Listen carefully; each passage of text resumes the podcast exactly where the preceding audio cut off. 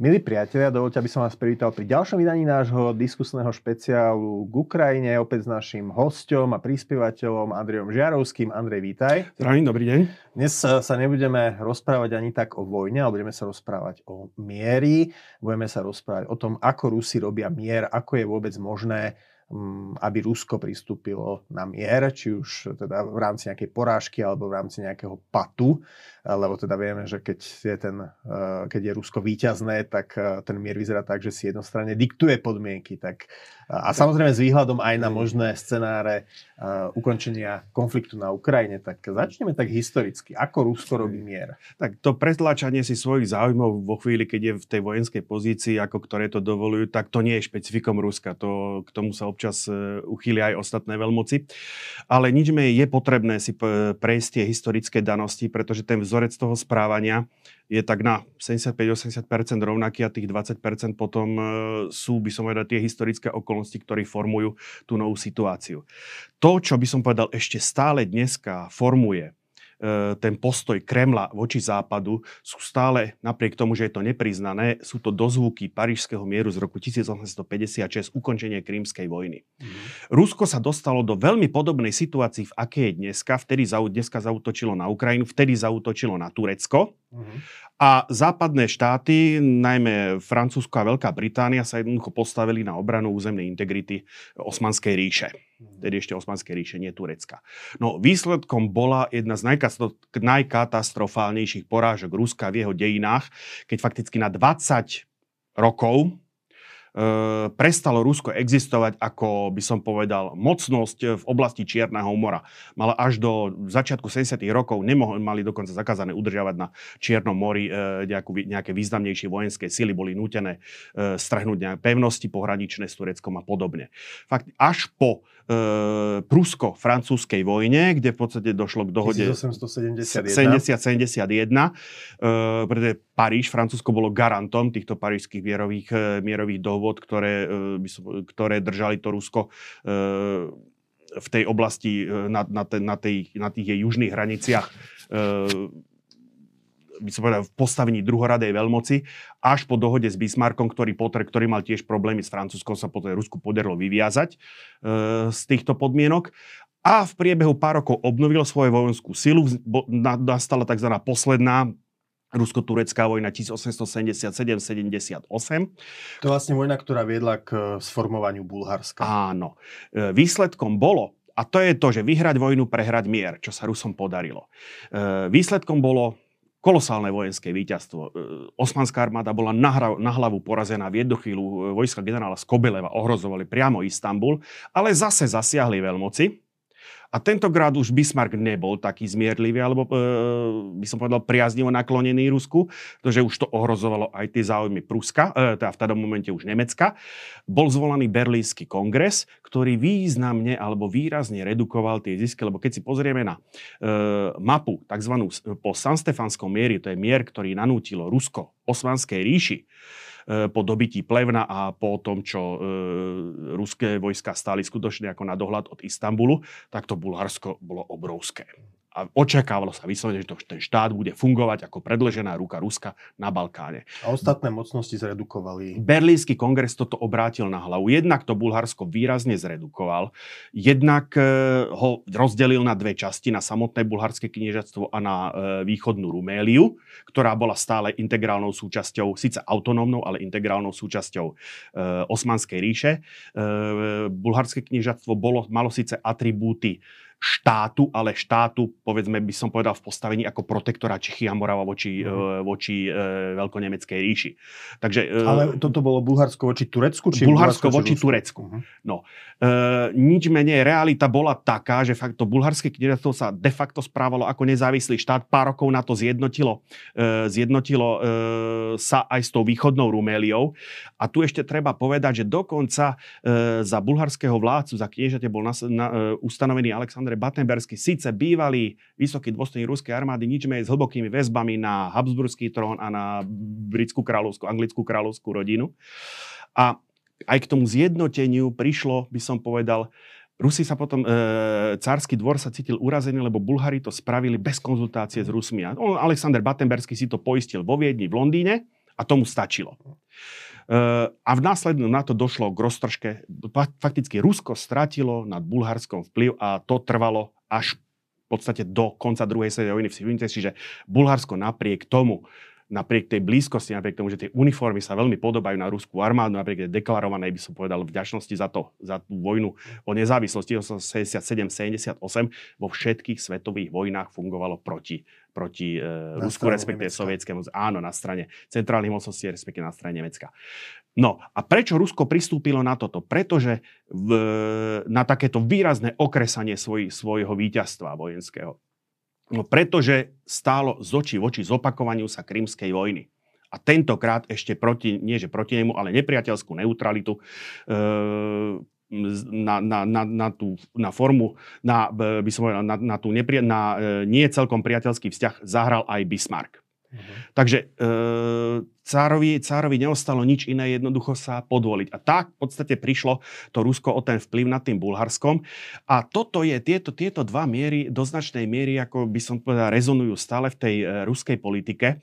Pretože, a Rusi to berú dosť osobne, že niekto okresáva ich e, sveté právo na niečo, čo si oni ako za to, za to, za to sveté právo e, vyhlásia. Zvyčajne je to vtedy, vo chvíli, keď to vojenský dobijú, keď tam vytiekla ruská krv, tak v tej chvíli e, si na to osobujú právo.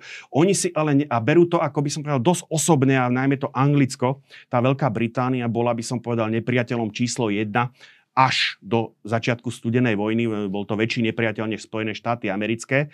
E, a e, preto Británia bola spôsobila aj finančne, aj diplomaticky vždycky upliesť nejakú tú koalíciu síl, ktorá tie plody ruského víťazstva osekala. A Lenže Rusi si neuvedomujú, že oni si to tie západné veľmoci robia aj medzi sebou vzájomne. Jednoducho to je vždycky stred záujmov e, a e, diplomácia je umením možného. A tá Británia si také, takto tie svoje záujmy presadzovala aj voči tomu Francúzsku. A nie menej vyberavo. Akurát tí Francúzi to berú trošičku pragmatickejšie, tá, tie dejiny tej západnej diplomácie alebo dejiny tej európskej diplomácie, sú, že každý chvíľku ťahá pilku. E, dneska sa mi nepodarilo, tak upletiem nové spojenectvo a e, skúsim to skorigovať. Toto Rusi túto hru akože nechápu a oni to berú ako veľmi osobné, že ten západ či už tá Veľká Británia počas studenej vojny, tie Spojené štáty americké, nemajú na práci nič inšie, len vymýšľať, ako jednoducho, by som povedal, pripraviť Rusko o plody jeho vojenského víťazstva.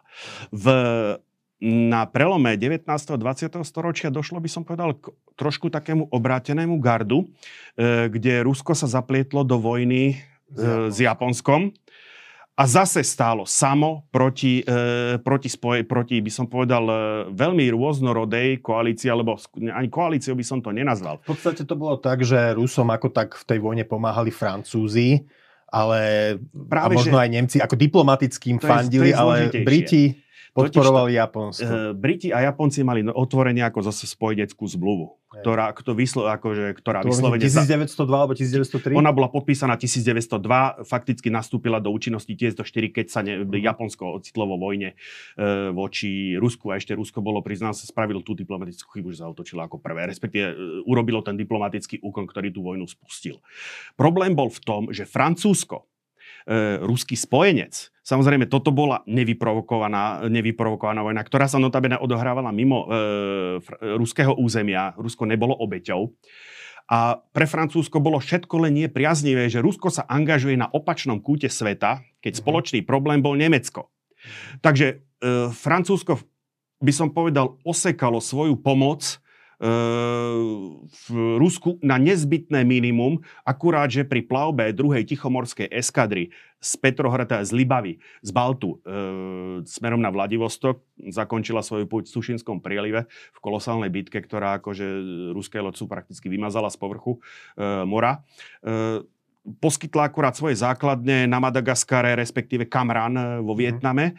A, parad- a, a dokonca došlo do toho, že Francúzsko odmietlo poskytnúť ruskému námornicu svoje uholné zauhlovacie stanice, aby mohli doplňať. Toto paradoxne ponúklo Nemecko, Hej. ktorému vyhovovalo, že to Rusko sa angažuje, mm. uh, angažuje na uh, opačnej strane Zemegule. Takže Rusko sa ocitlo, by som povedal, zase neuváženou politikou v takomto kríže záuj, kríži záujmov uh, západnej veľmoci a výsledkom bola katastrofa. Na druhej strane treba povedať akože veľmi jasne a to treba, keď, keď si spomenul ten ruský, takú tú ruskú traumu, že vždy ho ten západ mm-hmm. uberie berie o zisky e, porážky, o zisky víťazstva, tak, o zisky víťazstva, tak tu vlastne e, poníženie Ruska, väčšiemu poníženiu Ruska bolo zabránené americkým prezidentom Theodorom Rooseveltom. A to je to, čo, čo, čo je, že síce v poslednej rusko-tureckej vojne vyhrali vojnu, prehrali mier, tuto došlo presne k opačnému stavu, že oni tú vojnu vyhrali, ale vďaka zásahu americkej, americkej, diplom, americkej administratívy prezidenta Theodora Roosevelta počas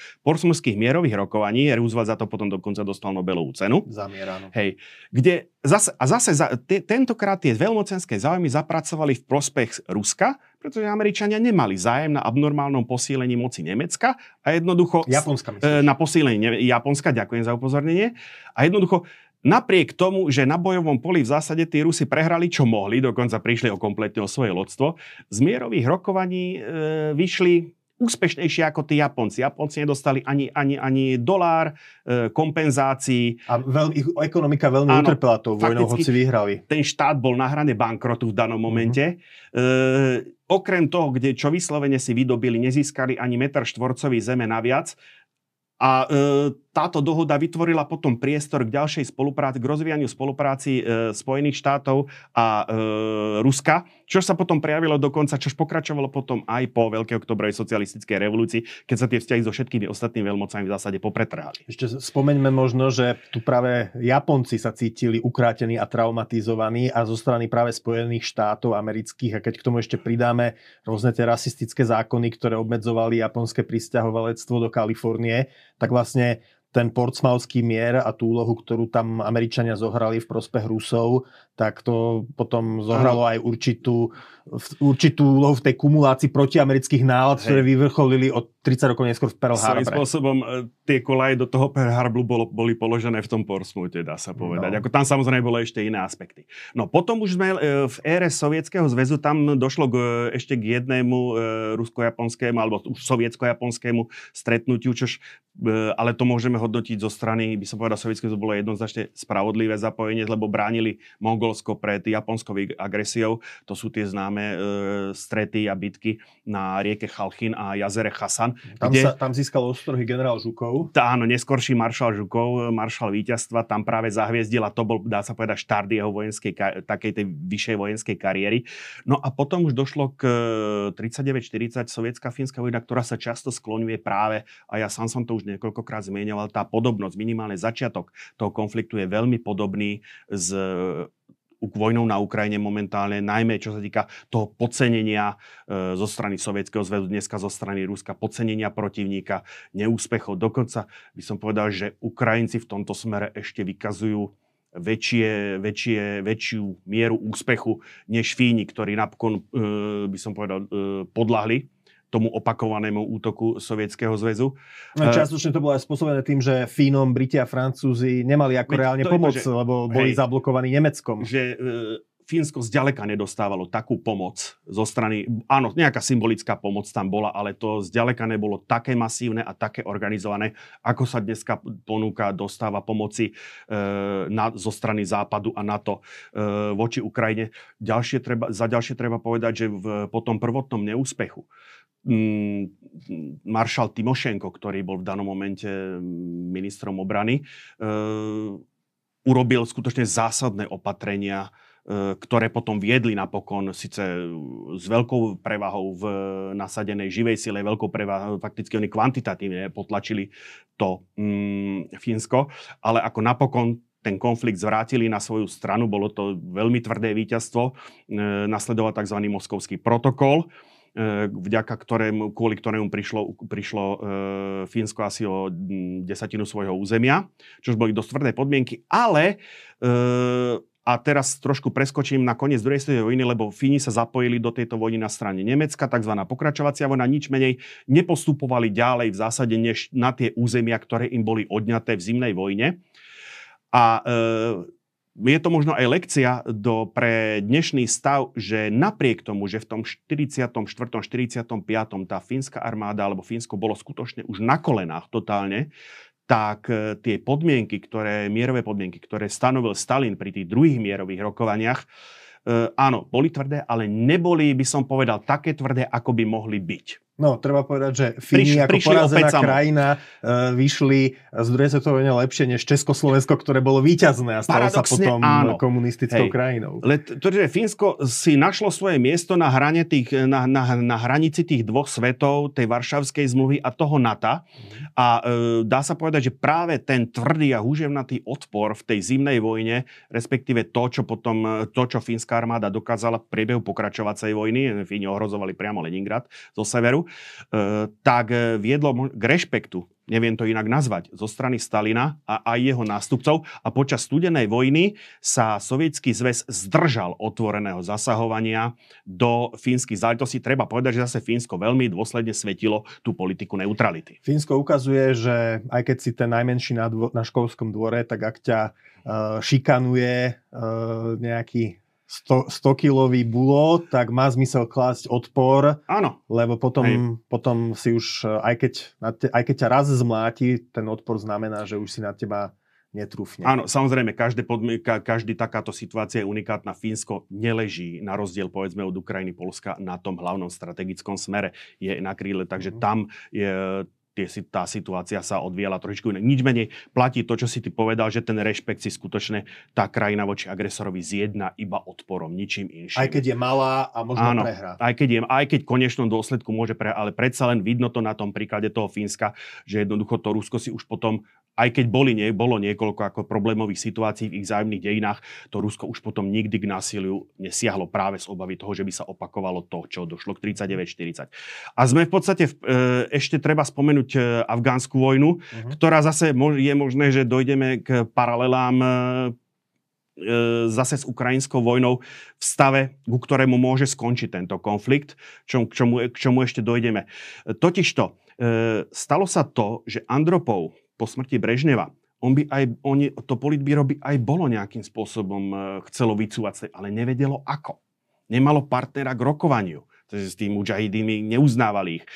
A nevedeli, ako sa jednoducho z toho konfliktu vyviazať. Výsledkom bol 9-ročný ťahli konflikt, e, ktorý, dá sa povedať, e, z vojenskej stránky do značnej miery zlomil väzy tomu sovietskému, ekonomicky ho vyčerpal a by som povedal, tú reputáciu sovietskej armády výrazne podlomil. Vo svojich dôsledkoch spolu s inými faktormi viedol ku kolapsu Sovietskeho zväzu v 91. A sme v podstate, máme ten priemet do dnešných čias. No a teraz skúsme, ty mm-hmm. si mhm. spomenul teda viac viaceré mierové zmluvy. Možno ešte Brezlitovský mier sme zabudli, neviem, či to zapadá. Jo, áno, Brezlitovský... 1918. Hej, to, to, je, to je to zase. To je zase... Rusko viedlo koaličnú vojnu a nevravím, že sa mu zrovna darilo, ale jednoducho kým bolo začlenené do tých koaličných síl, a to je to, čo sme už sme tu raz riešili, že vo chvíli, keď je Rusko začlenené do tých koaličných síl, notabene s Veľkou Britániou a so Spojenými štátmi, E, ten výsledok je vždycky v jeho prospech. Vo chvíli, keď sa otočí proti týmto silám, tak e, prejaví sa, by som povedal, tá vychytralosť e, tej diplomácie a tá ekonomická sila týchto dvoch veľmocí a to Rusko z toho vždycky vyjde zle. Takisto na konci tej prvej, v polovici tej prvej svetovej vojny to Rusko, síce áno, bojovalo sa na jeho území, nič menej Brusilovou ofenzívou v polke roku 1916 sa podarilo pomerne výrazne. E, posunúť ten front e, smerom, západ, e, smerom na západ. Nasledovali veľké dodávky západných, zo západu, najmä Francúzsko, Francúzsko-Británia, ktoré potom po revolúcii museli akože nejakým spôsobom tieto veľmoci zase brániť. To, bol, to, bol, to bola príčina potom inter, intervencie. intervencie áno. Ale došlo k tomu, že po Veľkej oktobrej socialistickej revolúcii Lenin E, spolu s Trockým v mene vyviazania sa z vojny pristúpili na, fakticky porušili všetky zmluvy spojenecké, ktoré mali s Francúzskom aj s Veľkou Britániou a uzatvorili separátny mier. A priam to by to už malo charakter ako kapitulácie. Áno, pretože vlastne oni, oni odstúpili e, okrem Pobaltia aj Uk- väčšinu Ukrajiny. Tam, a... Takmer porostov bolo to územie, ako, mm. e, ktoré pripadlo do nemeckej sféry vplyvu. By som povedal od tej katastrofy. A teraz je otázka, či uh, on ten Lenin predpokladal, že keď uzavrie, že dojde k revolúcii uh, v, Nemecku. Nemecku a že oni ten výsledok potom skorigujú. Ono sa to vyvinulo trošičku inak, ale uh, tá stavka na to, že to Nemecko skolabuje v tej vojne, vyšla. Mm. Takže oni potom ako dokázali tú západnú hranicu uh, zase vrátiť či, trošku na západ a tie limity tam potom dalo Polsko v bitke, v bitke pri Varšave, zázraku na Vysle a následko potom v Ríž, uh, pri tom rížskom miery ktorý zase akože bol pre Moskvu, by som povedal, bol sklamaním.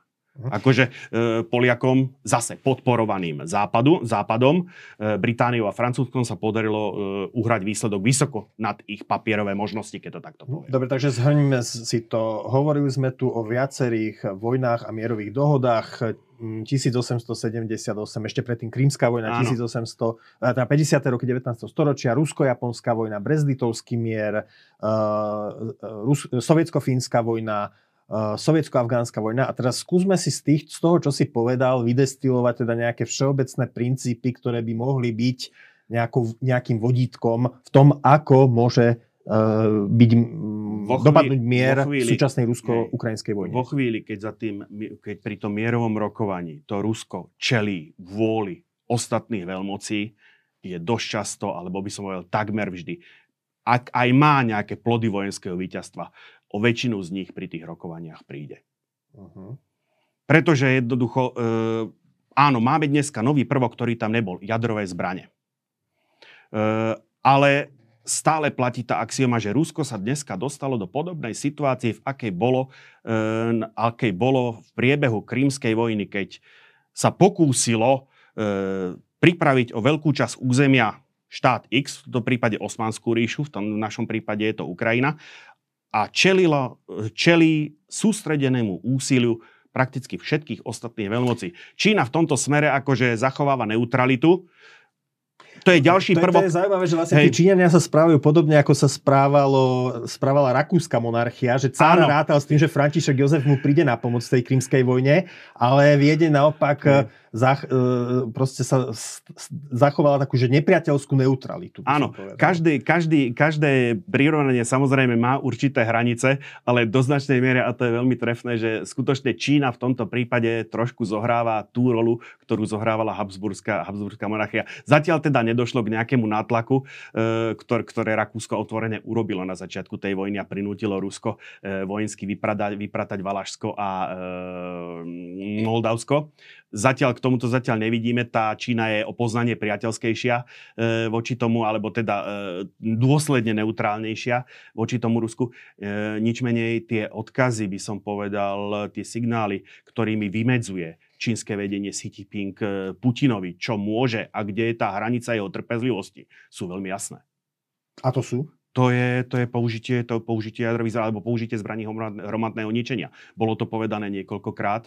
A, a čo by Čína urobila, keby Rusko aspoň de, povedzme demonstračne pristúpilo k použitiu jadrovej zbrane? Úprimne, to, to, to by som sa fakt púšťal. Viem, viem nejakým spôsobom uh, nadefinovať, čo asi, alebo odhadnúť, čo urobí, čo urobí uh, Spojené štáty no, tam americké. Jasné, že tá Áno, bude... čo, urobí, čo urobí, urobila Čína to je ako úprimne povedané, to, do tej čínskej hlavy nevidíme. Ale teda Či hovoríš, by... že Xi Jinping to Putinovi Ale, teda povedal Áno, jasne, to, to, prešlo aj, to prešlo aj tlačov, ako a dokonca na tú tému už sa vyjadrovali aj nižšie postavení čínsky diplomati. Čiže je veľký signál, e, keď už si nižšie, nižšie postavený, nižšie postavený diplomat e, sa vyjadrí na túto tému a nič sa mu nestane, a... tak rečeno, tak je jasné, že na to mal požehnať. Keď sa už rozprávame o tom mm-hmm. analogii, že Rakúska monarchia v Krímskej vojne, Čína v tejto ukrajinskej vojne, tak ešte tam bol ďalší hráč neutrálny, to bolo Prúsko. A my máme zase ďalšieho neutrálneho hráča, ktorým je India, kde vlastne indický prezident na tom jednom samite povedal Putinovi, že toto nie je čas na vojnu, pričom India je veľký spojenec Ruska a predtým Sovietskeho zväzu. No, a sme v podstate, by som povedal, pri tých, pri tých dôsledkoch tej vojny, e, lebo nie je záujmu, keď, keď to poviem, otočím to opačne. Záujmom Ruska je tú vojnu, strategickým záujmom Ruska je tú vojnu s Ukrajinou ukončiť čo najskôr momentálne. Pokračovanie tejto vojny vedie k erózii jeho, veľmo, jeho veľmocenského postavenia. Myslíš, lebo oni možno hrajú na to, že veď príde mobilizácia, kde mobilizujú sa oveľa väčšie čísla, než bolo na začiatku deklarované a teda takí tí rusofili, aj keď to čítaš na slovenských sociálnych e, sieťach alebo v rôznych tých tzv. alternatívnych médiách, tak oni práve že dúfajú, že na, na jar už budú vycvičené Hej. milióny e, ruských odvedencov a tí zmenia uh, dynamiku vojny v neprospech vo chvíli, keď Rusko, buď aj keby hypoteticky, čo sme nebudú milióny, maximálne budú 10 tisíce, keď vezmeme, že 100 tisíc, 300 tisíc vojakov cirka povolali Počkaj, to povedali, Počkaj, ale to, už, teraz sa, už teraz sa to odhadovalo, že povolali možno viac ako milión. Možno, hej, ale ako zdá sa, že tie počty skutočne korešpondujú nejako s tými 300 tisícmi. Možno to mierne, mierne presahuje z toho nejaká možno menšia polovica je v tejto chvíli skutočne nasadená na zaplátanie tých dier, ktoré sú na fronte tí, m, sú, a ten zbyt zbytok prechádza, prechádza výcvikom a zrejme si ho, pripravujú, zrejme si ho pripravujú e, do, e, na nejaké ofenzívne akcie, ktoré nastanú buď keď zamrzne pôda, alebo, alebo na jar. Ale čo chcem povedať, e, ten strategický, e, tá strategická pozícia Ruska sa skutočne s tým, a to by nastalo aj keby sa tento konflikt zmenil, by som povedal, na vleklu, na zamrznutú vojnu, pretože e, Rusko je tým pádom utopené v konflikte, vo veľk- v konflikte strednej intenzity na svojich hraniciach, ktorý nevie vyriešiť len tak ľavou rukou. Musí mu skutočne venovať veľkú pozornosť a vedie to k oslabeniu jeho pozícií, najmä v tom postsovietskom priestore. Ázii. Vidíme to Azerbajdžan, akože on to už skúša ako na to Arménsko ako a, a, a, a, a testuje. Ázia. Hej, takisto, no vidíme Kazachstan, ten už otvorene ako jednoducho ako ignoruje akože ruské mocenské záujmy v Strednej Ázii. Kyrgyzstan, v podstate do, m, úplne by som povedal, e, ja tomu hovorím štát, ktorý má 400 km železníc. Ako, a videli sme, ako sa správal kyrgyzský prezident e, počas zasadnutia tej šangajskej, šangajskej skupiny ako k Putinovi. Nepredstaviteľné. A ten Putin to musel strpieť. Mhm. Pretože ako evident bolo jasné, že jednoducho to, čo sa deje, e, sa deje pod, by som povedal, s tichým súhlasom, e, ak nie, ak nie Xi Jinpinga, tak Erdogana určite. Uh-huh. Takže to, a ešte tu máme ďalšieho, ako by som povedal, ktorý má s Ruskom nevybavené účty ako, a posled, posledný mesiac pozorujem, že e, sa tam začína, zatiaľ je to teda vyslovene len v rovine ako novinárskych výkrikov, alebo teda v, v tlači, e, to je Gruzínsko ktoré v 2008 hm. počas tzv. olympijskej vojny e, prišlo, alebo teda bolo to čiastočne ich vlastným nerozumom, ale ako došlo o Južnú Osetiu, ešte predtým v 92. Abcházko. došlo o Abcházsko, takže tam sú takisto, ako všetci, všetci pozerajú na to Rusko a vidia, ako to Rusko na tej Ukrajine krváca. Možno aj Moldavsko by mohlo Hej. vyhnať Rusov z, po, z Transnesterska, nie? To je ďalšia vec, ďalšia vec. Takže ako e, e, Rusko podľa mňa a v Moskve podľa mňa nemôžu nevidieť tú situáciu, že jednoducho tým, že sú utopení ako v tomto konflikte a e, to bombardovanie tej energetickej infraštruktúry, ja tam zase vidím tie historické paralely s tou operáciou Rolling Thunder, ktorú ako s tým bombardovacou kampaňou Rolling Thunder, ktorú viedli e, Američania voči e, Severnému Vietnamu práve s cieľom prinútiť zasadnúť ho e, za ten jednací stôl. Mm-hmm. Takže ako zúfale... Tam to účinkovalo účinkovalo to dočasne, pretože oni síce, tá bombardovacia kampaň a tá ofenzíva na Zemi bola taká masívna, že to, ten Severný Vietnam napokon sadol k tomu jednaciemu stolu, ale využil prvé oslabenie Američanov o necelé tri roky neskôr a ten Južný Vietnam dobil. Hm. Takže ten, ten mier ako z dnešného pohľadu je to epizóda. Čiže ty myslíš, že teoreticky aj keby Ukrajinci mm, ako výsledok tej, tých útokov na ich energetickú infraštruktúru, keby s Rusmi podpísali mier, ktorý by nejakým spôsobom... No, mm, poďme tu... počasť. No, dobre, poďme. Hej, jednak poďme, máme, evidentne, evidentne je tu stav e, tých, týchto útokov. Uvidíme, koľko vydržia tie zásoby, zásoby e, munície, zásoby rakiet, e, ktorými môžu napadať e, tú, tú energetickú infraštruktúru. Tie vyzerajú byť nevyčerpateľné. E, to je nevyčerpateľné. Ak, teda minimálne teda, čo sa nerozkradlo, nie je fyzikálny, nie je fyzikálny parameter. E, oni samozrejme zvládajú nejakým spôsobom doplňať, e, doplňať výrobu. Teraz je otázka, nakoľko majú ešte zásoby náhradných diel, nakoľko to dokáže. Ukrajinci nejaké, vydali nejaké, nejaké odhady, koľko ešte toho majú. Ja by som bol k tomuto všetkému opatrný. Ako, e, koľko to toho tak, majú Rusi? Áno, koľko toho majú Rusi. E, Rusi sa na toto fakt pripravovali. Predpokladám, že museli počítať s tým jednoducho, že im bude odopretý prístup k tým k západnej elektronike, západným, západným subkomponentom. Uvidíme. Ale samo o sebe, aj keby to, ako toto, nedo, toto skutočne, to by muselo trvať mesiace, E, aby tu Ukraj, a Ukrajina by neus- musela neúspieť v ďalšej ofenzívnej činnosti, aby sa z toho zrodilo nejakým spôsobom e, skutočne seriózny zájem dohodnúť nejaký, ak nie mier, tak aspoň prímerie. Dneska na mier treba dvoch.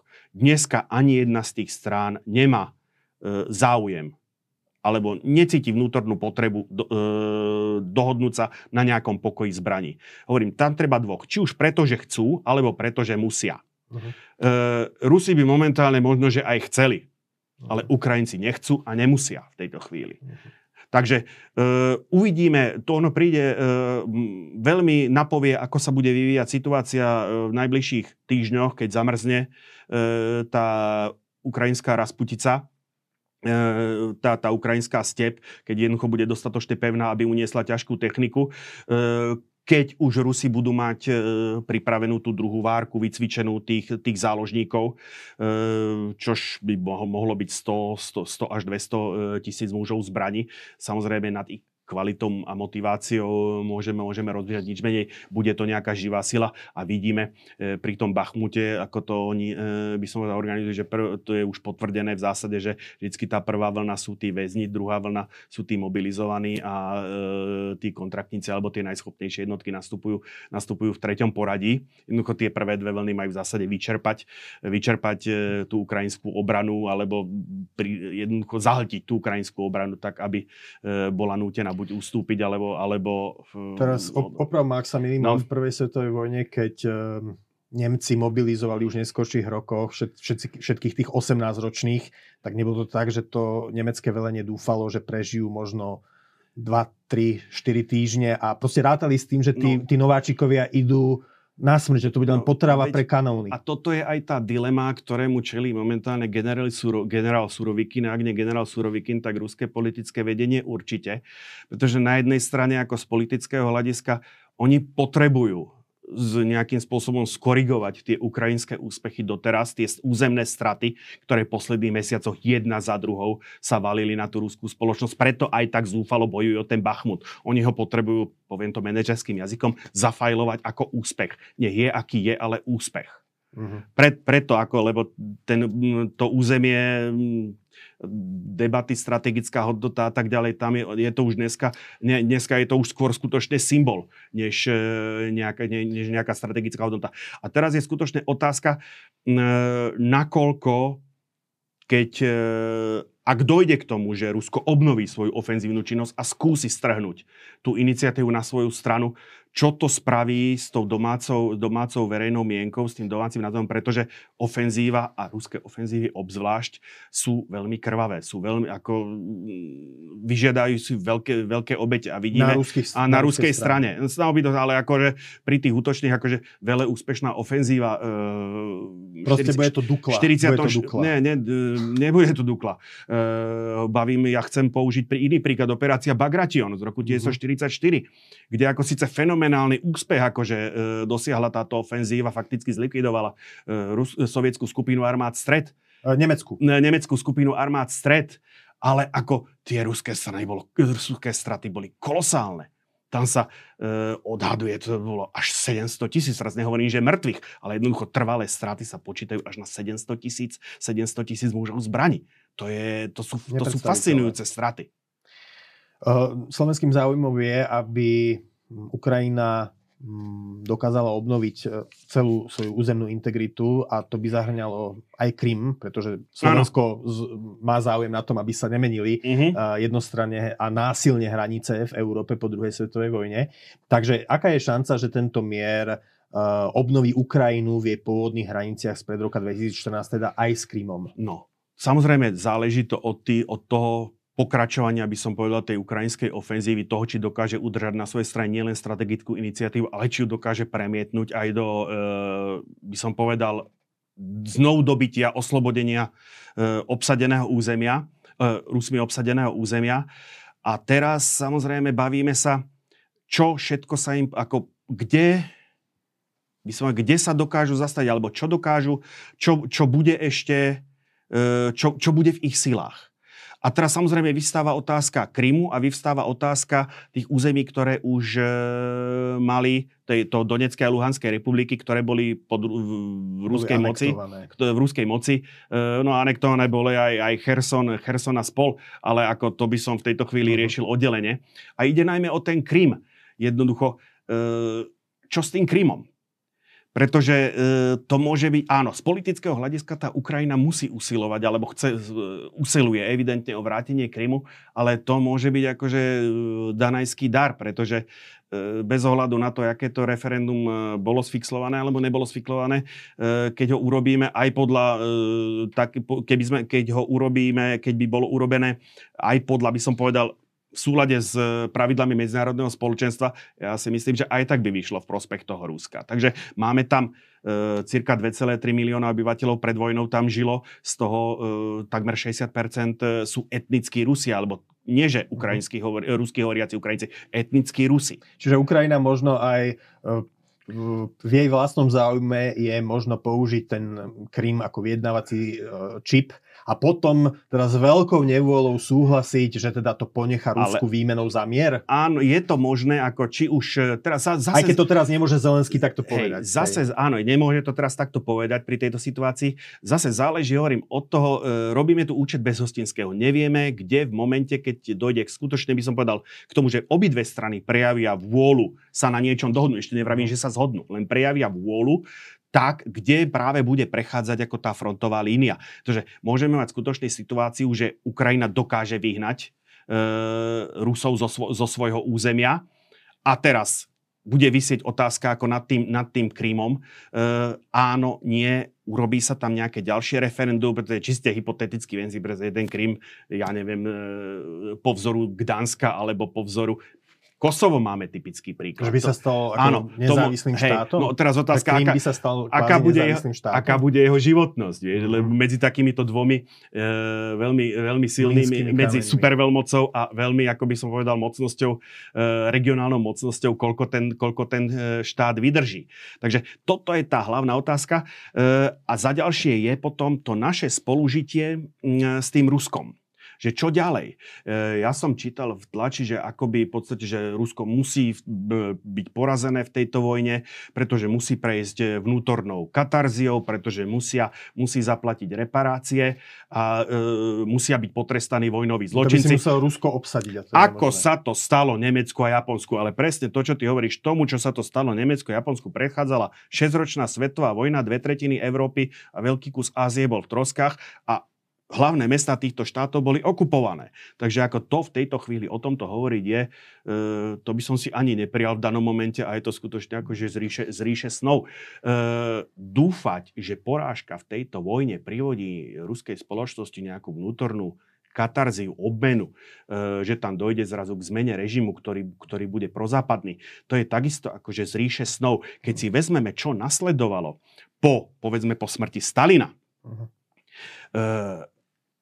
za, toho, za Chruščova, ktorý sa berie ako čiastočne osvietený panovník alebo osvietený generálny tajomník, e, nasledovala berlínska kríza, nasledovala karibská kríza. Fakt, a nejakej politike deta, nejakému uzmiereniu došlo, a, alebo nejakému pokusu e, uzmieriť sa došlo až za Brežneva, uh-huh. a ku koncu studenej vojny došlo až za Gorbačova. Takže, a to máme 40 rokov 38 rokov od smrti Stalina fakticky. Uh-huh. Takže keby sme vzali dneska, že od dneška, no tak to je za 40 rokov. Takže, uh, Dobre. takže keď to vezmem, keď to vezmem, e, keď to mám zhrnúť, tak e, máme pred sebou perspektívu buď toho zamrznutého konfliktu, ktorý nie je v ruskom záujme, e, ktorý samozrejme bude testovať záujem... Bude mu púšťať žilou. Áno, bude mu púšťať žilou a bude testovať, e, by som povedal, vôľu západu pomáhať tej Ukrajine, ktoré je životne dôležité. Nič menej vo svojich dôsledkoch to môže viesť k fatálnemu podlomeniu veľmocenskej pozície Ruska. Môžeme mať situáciu, že Rusku sa podarí sko- e, skorigovať tie územné, e, výsled- tie, tie územné straty a skúsi z- vymeniť mier za by som skúsi vymeniť uznanie, obsadenia aspoň časti tých území za mier. Tam je veľká otázka trvá, trvácnosti tohoto mieru. E, pretože pre Ukrajinu to bude samozrejme bude to priaznivá remíza pre Rusko, ale nepriaznivý výsledok pre Ukrajinu. V takom prípade by bola otázkou času len ďalšia vojna. Áno, to si myslím, že to by bola otázkou času len ďalšia vojna. Aj keď hovorím, ten príklad Fínska uh, hovorí, že môže to byť aj trošičku inak, ale to už skutočne veštíme z kryštálovej gule.